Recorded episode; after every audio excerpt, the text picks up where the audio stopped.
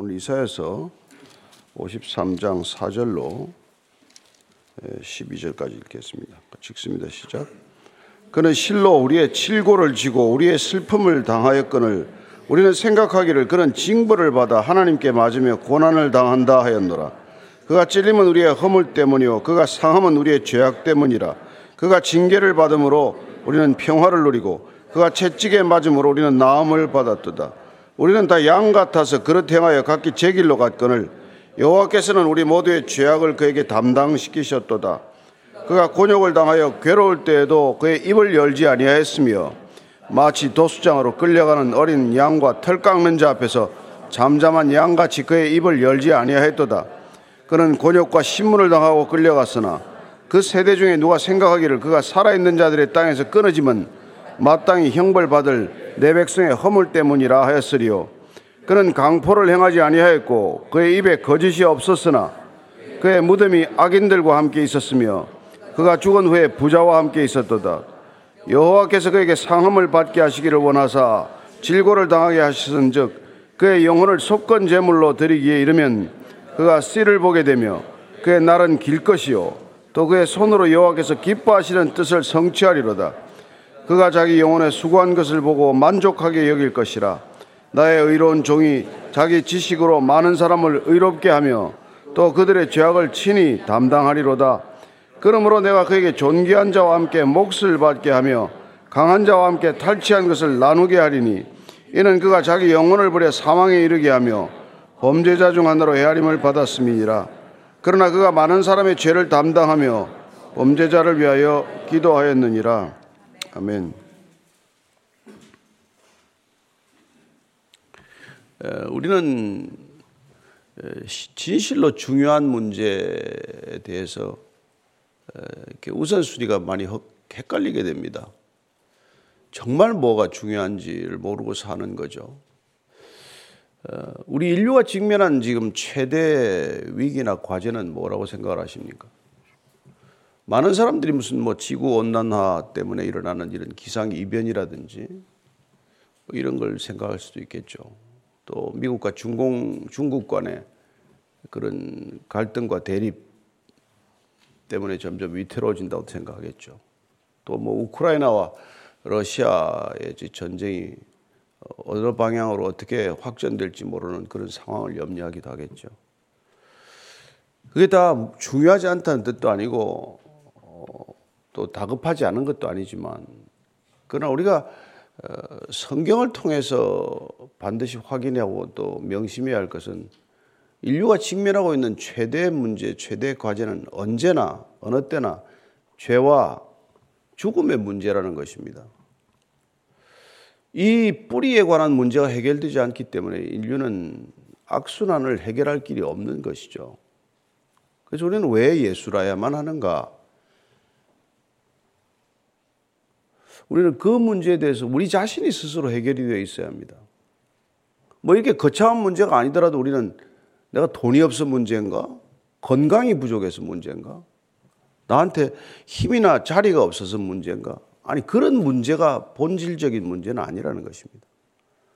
늘 우리 안에 있는 이 죄 문제에 대해서 우리가 둔감해지면은 예수 믿으면서도 죄 짓고 교회 다니면서도 죄를 짓고 벗어나지 못하는 죄의 악순환 그 고리 속에 늘 묶여 지내니까 신앙의 능력이나 신앙의 기쁨이나 이런 게 전혀 없는 거죠. 그래서 신앙인 때문에 문제가 해결되는 게 아니라 더 많은 문제가 생기고 많은 정말 어이없는 일이 일어나고 많은 것이죠. 오늘날 기독교가 세상의 문제를 해결해 주는데 무슨 보탬이 되고 있습니까?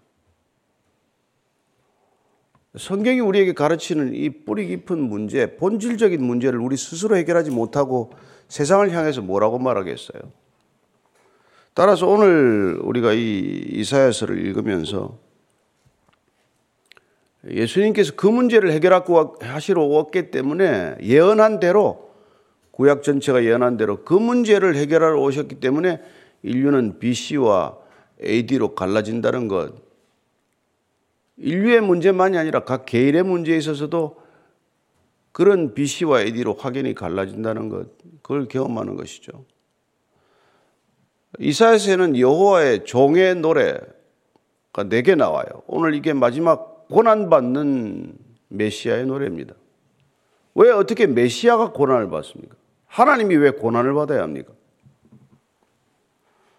그게 오늘 그 이유를 우리에게 말씀해 주고 있는 것이죠. 예. 자, 53장 4절입니다. 시작. 그는 실로 우리의 질고를 지고 우리의 슬픔을 당하였거늘 우리는 생각하기를 그는 징벌을 받아 하나님께 맞으며 고난을 당한다 하였노라.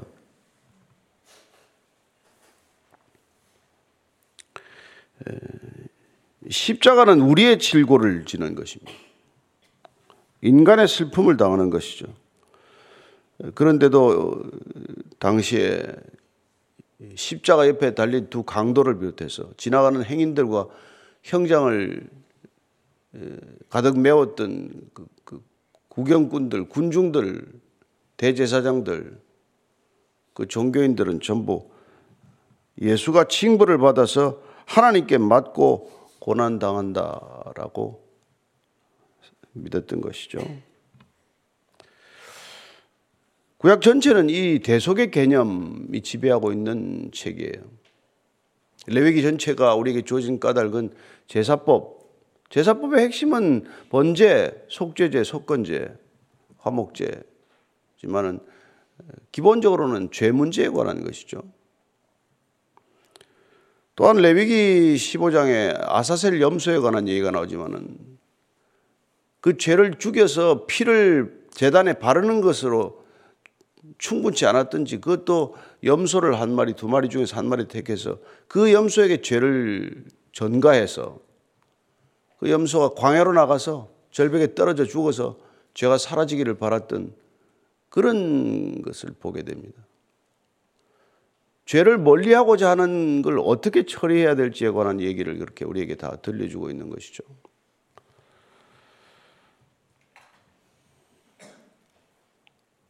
그렇습니다. 아사셀 염소는 오실 예수님에 대한 하나의 예표, 예, 그 표상과 같은 것이죠.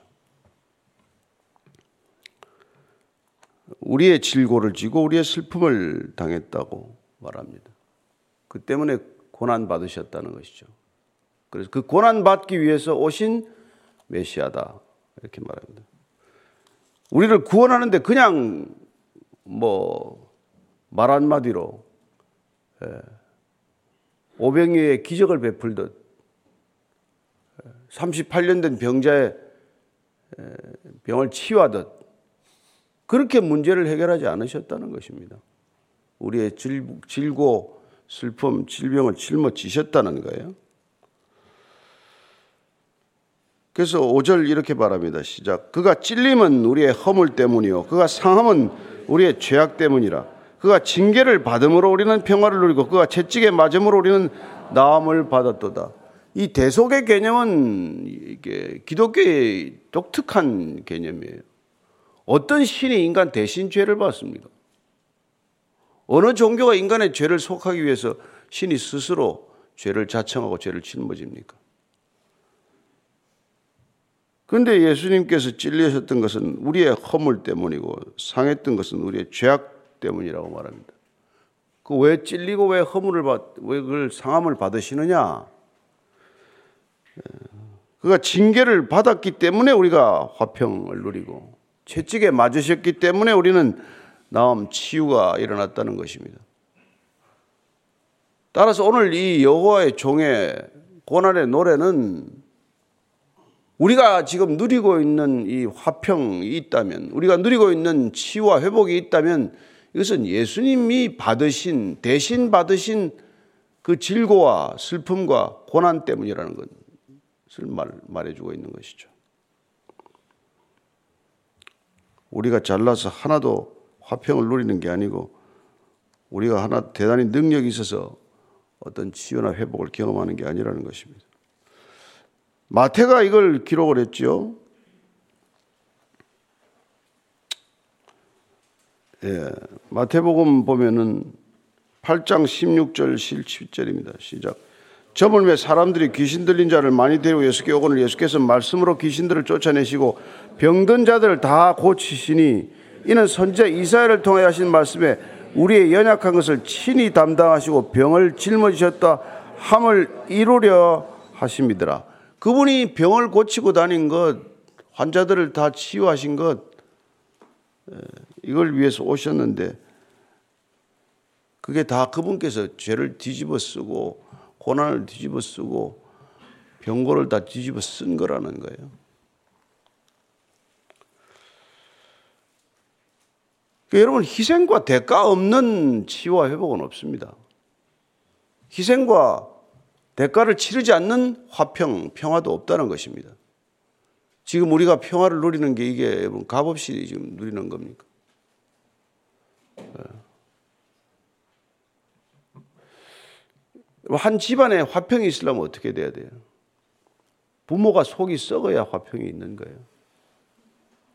자식들, 이, 이 큰아들 얘기 작은아들한테 안 하고, 예, 뭐 작은 딸 얘기 큰 딸한테 안 하고, 그 모든 고통을 부모가 홀로 집어져야 집이 잠잠한 거예요. 자녀들이 잘나서가 아니라. 우리는 어떤 존재입니까? 6절입니다. 시작. 우리는 다 양 같아서 그릇 행하여 각기 제 길로 갔거늘 여호와께서는 우리 모두의 죄악을 그에게 담당시키셨도다. 우리는 다 뭐 제 갈 길로 가는 사람이라는 거예요. 사사기 마지막 결론 말씀처럼 우리는 왕이 없기 때문에 아니 왕을 인정하지 않기 때문에 각자가 다 왕이기 때문에 각자가 다 왕 되려고 몸부림치기 때문에 각자가 자기 소견에 옳은 대로 살아가는 사람이에요. 각자가 다 자기 소견에 옳다고 살아가는 게 각각 제 길로 가는 거예요. 이게 인간이 사는 세상입니까 지금 우리가 살고 있는 게? 예. 짐승보다 못하게 살아가는 사람이 얼마나 많습니까? 어떻게 애들한테 무슨 시험회를 한다고 마약을 먹이며 예? 예, 정말 뭐 입에 올릴 필요도 없는 이야기가 얼마나 많습니까? 멀쩡하게 생긴 사람들이 어떻게 살고 있습니까? 성적으로 얼마나 무너지고 얼마나 물란합니까? 근데 이런 사람들을 위해서 십자가를 지셨다는 거예요. 우리 같은 사람들을 위해서. 그게 우리 로마서 5장 8절 말씀 아닙니까? 로마서 5장 8절 말씀 같이 읽습니다. 시작. 우리가 아직 죄인 되었을 때 그리스도께서 우리를 위하여 죽으심으로 하나님께서 우리에 대한 자기의 사랑을 확정하셨느니라. 확정하셨느니라. 우리가 의로워서 대신 죽은 게 아니다 이 말이죠. 우리가 구제불능의 상태에 있을 때죄 수렁에서 빠져나올 수 없을 때, 죄 덫에 가로 사로잡혀 있을 때, 7절입니다. 시작. 그가 곤욕을 당하며 괴로울 때에도 그의 입을 열지 아니하였으며 마치 도수장으로 끌려가는 어린 양과 털 깎는 자 앞에서 잠잠한 양같이 그의 입을 열지 아니하였다. 입을 열지 않았다는 중복된 표현, 강조된 표현은 무슨 말씀이에요? 여러분 입을 열면 다 도루묵이에요. 대신 죄를 짊어진다는 것은 입을 잠잠히 닫고 있는 거예요. 무슨 일만 있으면 고소 고발하는 게 아니란 말이에요. 누군가 억울한 일을 겪지 않고서는 어떤 것도 개선되지 않는다는 거예요. 누가 억울한 일을 겪고도 분노하지 않고 입을 열지 않지 않고서는 어떤 문제도 해결되지 않는다는 거예요. 그 그리스도인들은 입을 열지 않는 존재라 야 된다 이 말이에요. 이 세상이 이렇게 시끄러운데, 그죠? 도수장으로 끌려가는 어린 양. 그래서 세례 요한이 예수를 보면서 세상 죄를 지고 가는 어린 양이라고 표현하는 것이죠. 잠잠한 양같이 입을 열지 않는 양. 양털을 다 깎이는데 벌거벗 끼우는데 입을 열지 않는 거예요. 예수 믿고 나서 이런 수모를, 수모를 한 번이라도 겪어보셨어요? 저나, 저나 여러분들이. 옷을 벗기우는 듯한 그런 수치를 겪은 적이 있습니까? 억울한 일을 겪어서 속이 그냥 분이 터져서 죽을 지경인데 입을 잠잠히 닫고 있은 적이 있습니까? 조금만 뭐가 좀, 뭐, 뭐 내가 좀 섭섭한 일을 겪으면 소리를 질렀으면 질렀지. 입을 닫고 있은 적이 있냐고요. 교회가. 이 시대 교회가. 교회가 세상을 위하여 억울한 일을 겪고 잠잠히 입을 닫고 있은 적이 있냐 이 말이죠. 세상을 분노케 하는 일은 있었지만 그 이걸 누가 기독교라고 하겠습니까? 누가 이걸 십자가 진 교회라고 하겠어요?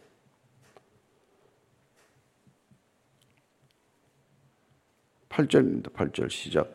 그는 곤욕과 신문을 당하고 끌려갔으나 그 세대 중에 누가 생각하기를 그가 살아있는 자들의 땅에서 끊어지면 마땅히 형벌받을 내 백성의 허물 때문이라 하였으리요. 누가 그런 생각을 했겠냐는 거예요. 십자가에 끌려가는 예수를 보고 마땅히 내가 져야 할 죄를 저분이 대신 지고 가는구나. 그런 생각을 어떻게 하겠어요? 누가 그 당시에 사람들 중에 단 한 사람이라도 예수님의 십자가 처형을 보면서 야, 우리 인간의 죄가 정말 크도 너무 크구나. 그런 생각을 누가 했겠냐는 거예요. 이게 이사야가 여러분 예수님이 십자가 지시기 전에 이게 700년 전의 예언 아닙니까?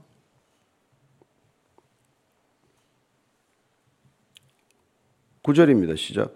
그는 강포를 행하지 아니하였고 그의 입에 거짓이 없었으나 그의 무덤이 악인들과 함께 있었으며 그가 죽은 후에 부자와 함께 있었도다. 그는 강포를 행한 게 없습니다. 예수님이 폭력적인 무슨 뭐 행동을 한 게 있습니까? 베드로가 칼을 꺼내서 말고의 귀를 떨어뜨려도 칼을 칼집에 도로 꽂으라. 칼을 쓰는 자는 반드시 칼로 망한다. 그리고 마지막 한 치유 기적의 사역은 말고의 귀를 붙여주신 사역 아닙니까? 그럼에도 불구하고 그분은 강도들과 함께 처형장에 세워졌죠. 강포를 행한 적이 없는데 강포를 행하는 자들의 손에 죽은 것입니다. 그의 입에는 거짓이 없었다는 거예요. 어느 입에 거짓이 없습니까? 저와 여러분의 입 가운데 거짓 없는 입이 얼마나 돼요? 이만큼이라도 거짓말 하잖아요. 우리는 진실을 말할 수 없는 입이에요. 다 자기 주변에 유리한 대로 말하는 거지. 그러나 주님 입에서는 거짓이 없었다는 거예요. 그런데 거짓을 입에 달고 사는 사람들에 의해서 죽었다는 거예요. 거짓을 말한 적이 없는 분이 거짓말을 일삼는 자들에 의해서 십자가 못 박혔다는 거예요. 무덤이 악인들과 함께 있었지만 그러나 죽은 후에 부자와 함께 있게 된대요. 죽은 후에. 그렇죠. 마태복음 우리 27장 마지막에 보면 아리마대 요셉이 나타나서 그가 새로 판 무덤 본인이 묻히려고 깨끗하게 무덤 그 부자 아리마대 요셉이 예수님의 시신을 달라고 해서 그 시신을 자기 무덤에 안치하는 것을 보게 됩니다. 10절입니다. 시작. 여호와께서 그에게 상함을 받게 하시기를 원하사 질고를 당하게 하셨은즉 그의 영혼을 속건 제물로 드리기에 이르면 그가 씨를 보게 되며 그의 날은 길 것이요 또 그의 손으로 여호와께서 기뻐하시는 뜻을 성취하리로다. 하나님께서 그에게 상함 받기를 원하셨다는 거예요. 그가 질고를 받기를 계획하셨다는 거예요. 하나님의 구원 계획은 에덴 동산에서부터 시작된 거예요. 인간이 하나님과의 계약을 파기하는 순간 하나님은 회복을 위한 계획을 가지고 계셨다는 거예요. 여러분, 우리는 사람이 무슨 실수를 저질러도 대책을 가지고 일을 시작하는데 하나님이 이런 인간을 만들면서 대책 없이 만드셨겠어요? 이게 오작동을 일으키면 어떻게 할 거라는 대책이 없으시겠습니까? 하나님은 우리가 끝없이 실수를 하더라도 그분은 다 만회하실 수 있는 분이에요. 안심하고 실수하십시오. 안 할 때까지, 안 하게 될 때까지.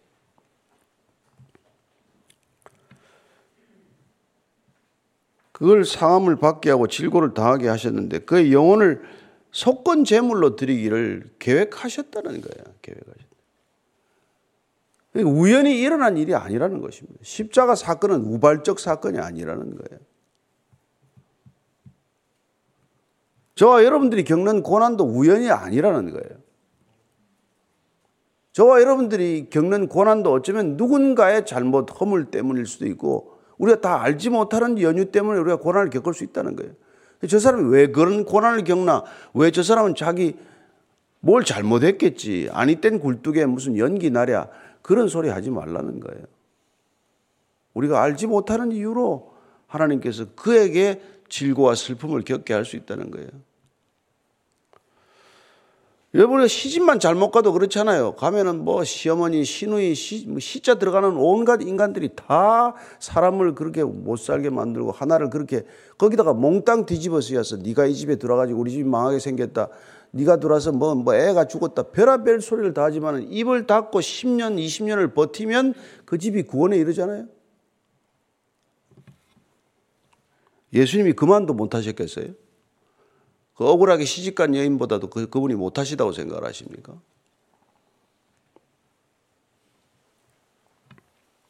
그래서 속건 재물이라는 거예요. 속건 재물. 그래서 레위기에 나오는 이 속건 재물의 개념을 좀 잘 이해할 필요가 있어요. 레위기 5장 15절 이하를 한번 쭉 읽어봅시다. 시작. 누구든지 여호와의 성물에 대하여 부지 중에 범죄하였으면 여호와께 속건제를 드리되 내가 지정한 가치를 따라 성소의 세겔로 몇 세겔 은혜 상당한 흠없는 수장을 양떼 중에서 끌어다가 속건제로 드려서 성물에 대한 잘못을 보상하되 그것에 5분의 1을 더하여 제사장에게 줄 것이요 제사장은 그 속건제 수장으로 그를 위하여 속죄한 적 그가 사함을 받으리라 만일 누구든지 여호와의 계명 중 하나를 부지 중에 범하여도 허물이라 벌을 당할 것이니 그는 내가 지정한 가치대로 양떼 중 흠없는 수장을 속건제물로 제사장에게로 가져갈 것이요 제사장은 그가 부지 중에 범죄한 허물을 위하여 속죄한 적 그가 사함을 받으리라. 이는 속건제니 그가 여호와 앞에 참으로 잘못을 저질렀음이니라. 따라서 속건제는 참으로 여호와께 부지 중에 모르는 사이에 저질렀건 알고 저질렀건 그 죄를 사하기 위해서는 반드시 드려져야 되는데 제사장이 정하는 그 가치와 양이 정해져 있단 말이에요. 이 죄에 대해서는 이런 가치를 가진 걸로 대속해야 된다. 이런 가치를 가진 이만한 양을 가지고 속죄해야 된다. 이거죠. 그게 하나님께서 속건 제물을 정한 이유란 말이에요.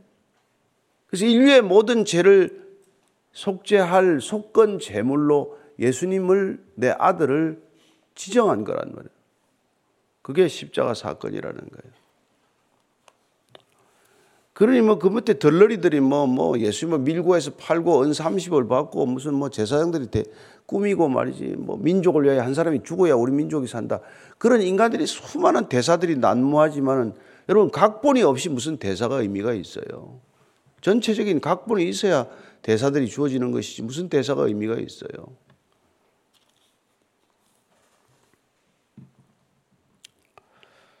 자, 11절입니다. 시작. 그가 자기 영혼의 수고한 것을 보고 만족하게 여길 것이라 나의 의로운 종이 자기 지식으로 많은 사람을 이롭게 하며 또 그들의 죄악을 친히 담당하리로다. 자기 영혼의 수고한 것을 보고 만족하게 여길 것이라.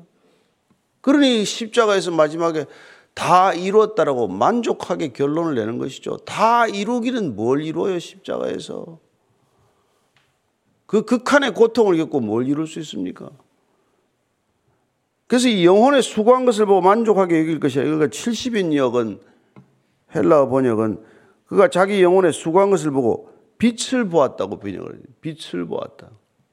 짙은 어둠의 그 시간 오전 9시부터 12시까지 내리다가 예수님이 다 이루었다라고 선포한 이후에 다시 빛이 임하게 됩니다.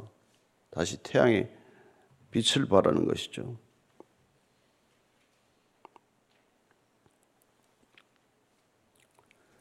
그렇게 함으로써 그는 많은 사람을 의롭게 했다는 것입니다. 저와 여러분이 의의 옷을 입게 되었다는 거예요. 그분의 이름을 위하여 우리를 의의 길로 걷게 하시는 것을 경험하게 됩니다. 우리가 잘나서 의의 길을 걷는 게 아니라 그분께서 이 십자가를 지심으로 우리가 비로소 의의 길을 걸을 수 있게 길을 놓으신 거란 말이에요. 성소와 지성소의 휘장을 찢어 놓으심으로 아버지께로 걸어가는 길을 열으셨기 때문에 그분께서는 나는 곧 길이요 진리요 생명이니 나로 말미암지 않고는 아버지께로 갈 자가 없다고 말씀하신 것이고 그렇게 그분께서 열어 젖히신 길로 우리가 가는 것을 의로운 길이다 이렇게 말하는 것이죠. 왜요? 그분이 친히 죄악을 담당하셨기 때문에. 우리가 누구 앞에서 고개를 들고 살겠습니까? 우리가 하나님 앞에 어떻게 고개를 듭니까? 어떻게 교만이 있을 수 있습니까? 그리스도인이 누가 교만할 수 있습니까? 어떤 그리스도인이 거만할 수 있어요? 누가 잘났다고 말할 수 있습니까? 12절입니다. 시작. 그러므로 내가 그에게 존귀한 자와 함께 몫을 받게 하며 강한 자와 함께 탈취한 것을 나누게 하리니 이는 그가 자기 영혼을 버려 사망에 이르게 하며 범죄자 중 하나로 헤아림을 받았음이니라. 그러나 그가 많은 사람의 죄를 담당하며 범죄자를 위하여 기도하였느니라. 그분은 지금도 범죄자를 위하여 기도하고 있습니다.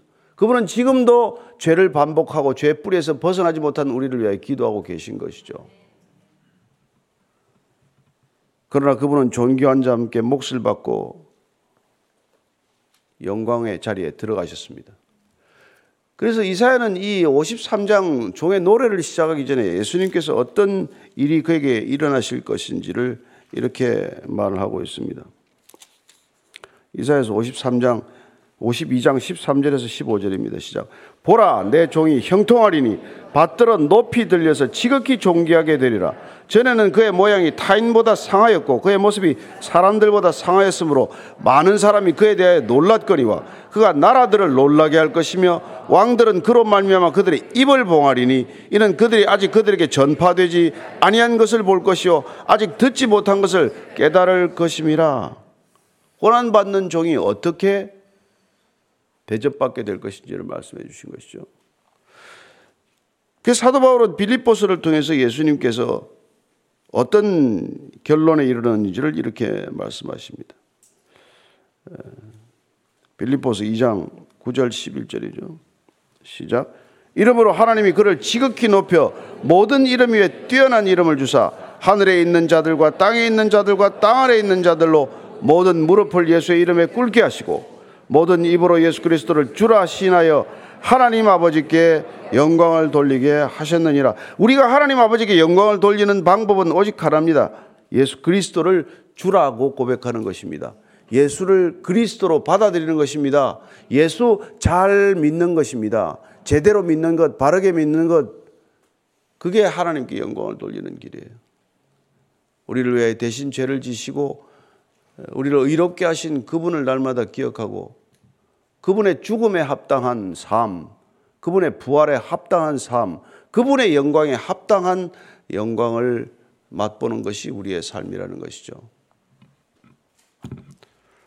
어떻게 은혜 어제 잘 어, 각자가 집에서 성금요 예배를 드리셨는지 모르겠지만 우리가 정말 주님의 은혜를 깊이 깊이 묵상하지 않으면 예수 믿고도 믿지 않는 사람보다 더 불쌍하게 살 수밖에 없습니다. 부디 부디 그 생명의 가치에 예수님 십자가의 의미에 합당한 인생이 되기를 축복합니다. 같이 기도하십시다.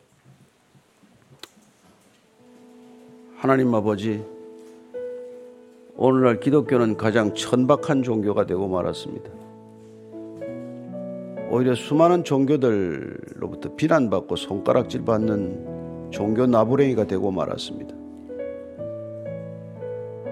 주님께서 나는 부활이요 생명이라고 말씀하셨음에도 불구하고 우리는 그 가치보다도 세상의 가치에 함몰되고 말아 세상 것들을 부러워하고 세상 것들을 두려워하고 세상 것들에 묶여 살아갑니다.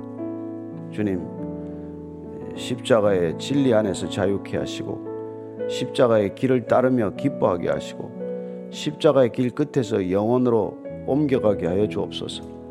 하나님 아버지 다시 교회가 주의 영광을 회복하기를 원합니다. 교회마다 세워진 저 십자가가 흉물스러운 십자가가 아니라 각자가 지고 가야 할 십자가가 되므로 날마다 자기를 부인하고 주께서 나를 따르라고 한 길 끝까지 완주하는 참된 그리스도인들 되게 하여 주옵소서.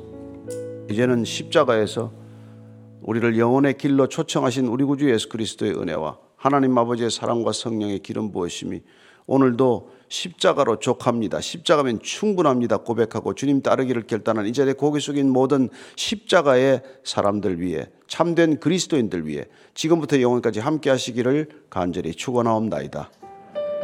아멘.